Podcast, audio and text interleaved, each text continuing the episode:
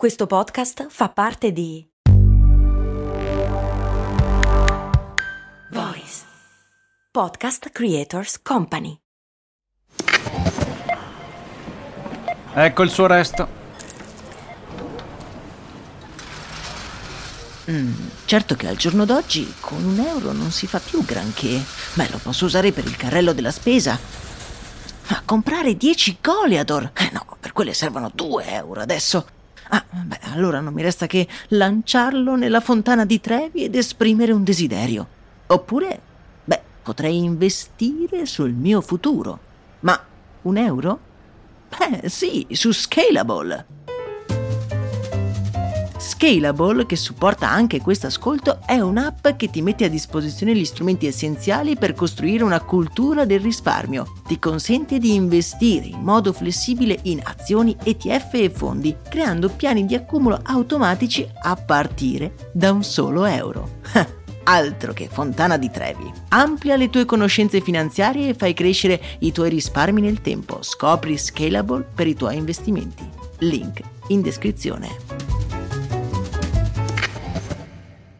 Prima di cominciare vi chiedo una cosa. Avete mai comprato un prodotto pensando all'animale che lo sponsorizzava? Pensateci. Benvenuti su Brandy, miei cari compagni di avventure in questo pazzo mondo. Ogni giorno siamo bombardati da pubblicità e probabilmente alcuni di voi ne hanno sentita una anche prima di questo podcast. Alcune sono più efficaci, altre un po' più raffazzonate. Aziende e creativi si spremono le meningi per rimanere impressi nella mente di noi possibili clienti. Alle volte ce la fanno e alle volte beh, un po' meno. Noi consumatori stiamo diventando sempre più esigenti, ma c'è una cosa a cui proprio non possiamo resistere. L'ancora di salvezza di ogni agenzia creativa a corto di idee. Il mondo animale. Gli animali hanno ormai colonizzato le pubblicità di mezzo mondo da più di 50 anni. Ma perché sono così efficaci? E perché gli animali sono così tanto utilizzati in questo campo? Come non dimenticare quel famoso cucciolo di Labrador dello spot di un noto brand di carta igienica oppure il famoso camaleonte Carletto dei sofficini Findus? Tutti prodotti che ricordiamo solo dopo esserci figurati l'animale che li sponsorizza. Ma quando è nata questa particolare pratica e perché noi esseri umani siamo così facilmente influenzabili se a dirci qualcosa è un piccolo, super morbido cucciolo di animale? Per trovare una risposta a queste domande e per andare a fondo nella questione partiamo da dove tutto è iniziato. Il primo grande pubblicitario ad utilizzare un animale come testimonial è stato Leo Burnett negli anni 50. Il nome Leo Burnett ad alcuni dirà sicuramente qualcosa perché è stato proprio lui a fondare l'agenzia che porta il suo nome, la Leo Burnett. Già, un nome che non è proprio il massimo per un creativo, ma a sua discolpa possiamo dire che lo facevano tutti dare il proprio nome alla propria agenzia creativa, quindi scusato per questa volta. Negli anni la Leo Burnett è diventata una delle agenzie più importanti del mondo. Ha scalato le vette del successo aiutata proprio da due animali pronti a tutto, pur di vendere. Una tigre e un tonno sagace. Verso la seconda metà degli anni 50, infatti, Leo crea uno spot famosissimo per la Kellogg's, ingaggiando una tigre fumettosa di nome Tony per la nota linea di cereali Frosties. Per quanto riguarda il tonno, invece ci riferiamo a Charlie the Tuna, testimonial dal 1961 del tonno Starkist. Leo Burnett era convinto che l'utilizzo di animali come testimonial potesse essere vantaggioso sotto molti punti di vista. Prima di tutto, noi esseri umani associamo determinati comportamenti e qualità a determinati animali. L'orso e la tigre, per esempio, sono sinonimi di forza e lealtà, la volpe di furbizia, l'agnello di purezza e l'ape di operosità, e così via. Inoltre, utilizzare degli animali al nostro creativo non dava limiti. Si poteva scegliere un personaggio e riempirlo con il carattere scelto. Il tonno di Starsky è un tonno cool, che sa quello che fa Insomma, c'è molta più libertà creativa con gli animali ed è facile per chi guarda immedesimarsi. Visto il successo ottenuto dalla Leo Burnett, negli anni le pubblicità sono state invase da altri animali e da quel momento si sono fatti numerosissimi studi per scoprire il perché effettivamente noi umani siamo così propensi a credere ad un animale piuttosto che a un altro essere umano.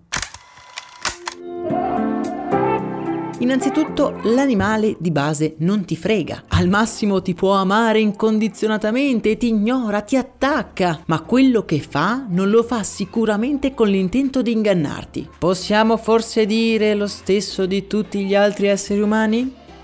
A voi il giudizio. Sapete il settore economico che utilizza più animali nelle loro pubblicità? Sorprendentemente non è il settore del cibo per animali, che ovviamente utilizzerà degli animali, ma c'è un altro mercato che ne utilizza di più. Sono le assicurazioni, seguite al secondo posto dall'automotive. Cioè capite che un mercato così delicato come le assicurazioni si affida per comunicare il suo messaggio quasi esclusivamente agli animali, considerati più o meno inattaccabili, piuttosto che un assicuratore essere umano, a cui faremo un po' fatica a credere. Uno studio condotto dall'agenzia Unrelay Media ha dimostrato che analizzando più di 5.000 spot video nella lista dei 10 più condivisi sui social, più o meno la metà avevano come protagonisti gli animali. Pensando ai social, in effetti capiamo come gli animali hanno così un impatto memorabile. Gli animali fondamentalmente ci piacciono e ci rimangono in testa e agiscono e stimolano delle aree diverse del nostro cervello aree che ci mettono fondamentalmente di buon umore e più propensi quindi anche all'acquisto. A tal proposito vi lascio nel canale Telegram un'interessantissima tesi di laurea che affronta proprio questa pratica e le analizza in profondità anche a livello psicologico. Altra cosa da considerare è il fatto che oggettivamente alcuni nomi di brand o prodotti sono davvero poco memorabili e associarli ad un testimonial come un animale rende il tutto più immediato nella mente del consumatore e quindi la compagnia di assicurazioni americana Aflac diventa, beh, quella dell'anatra. Molto più facile, no? E a voi vengono in mente altre associazioni brand animalesche? Parliamone nel canale Telegram come sempre, il cui link trovate in descrizione. Quanto a noi invece anche per oggi è davvero tutto. Vi ricordo che se volete supportare e fare in modo che questo show continui imperterrito a macinare curiosità, in descrizione trovate anche un link per sostenere questo nostro appuntamento mattutino. Per oggi, come dicevo, è davvero tutto. Augurandovi una splendida giornata, io vi abbraccio, un saluto da Max Corona.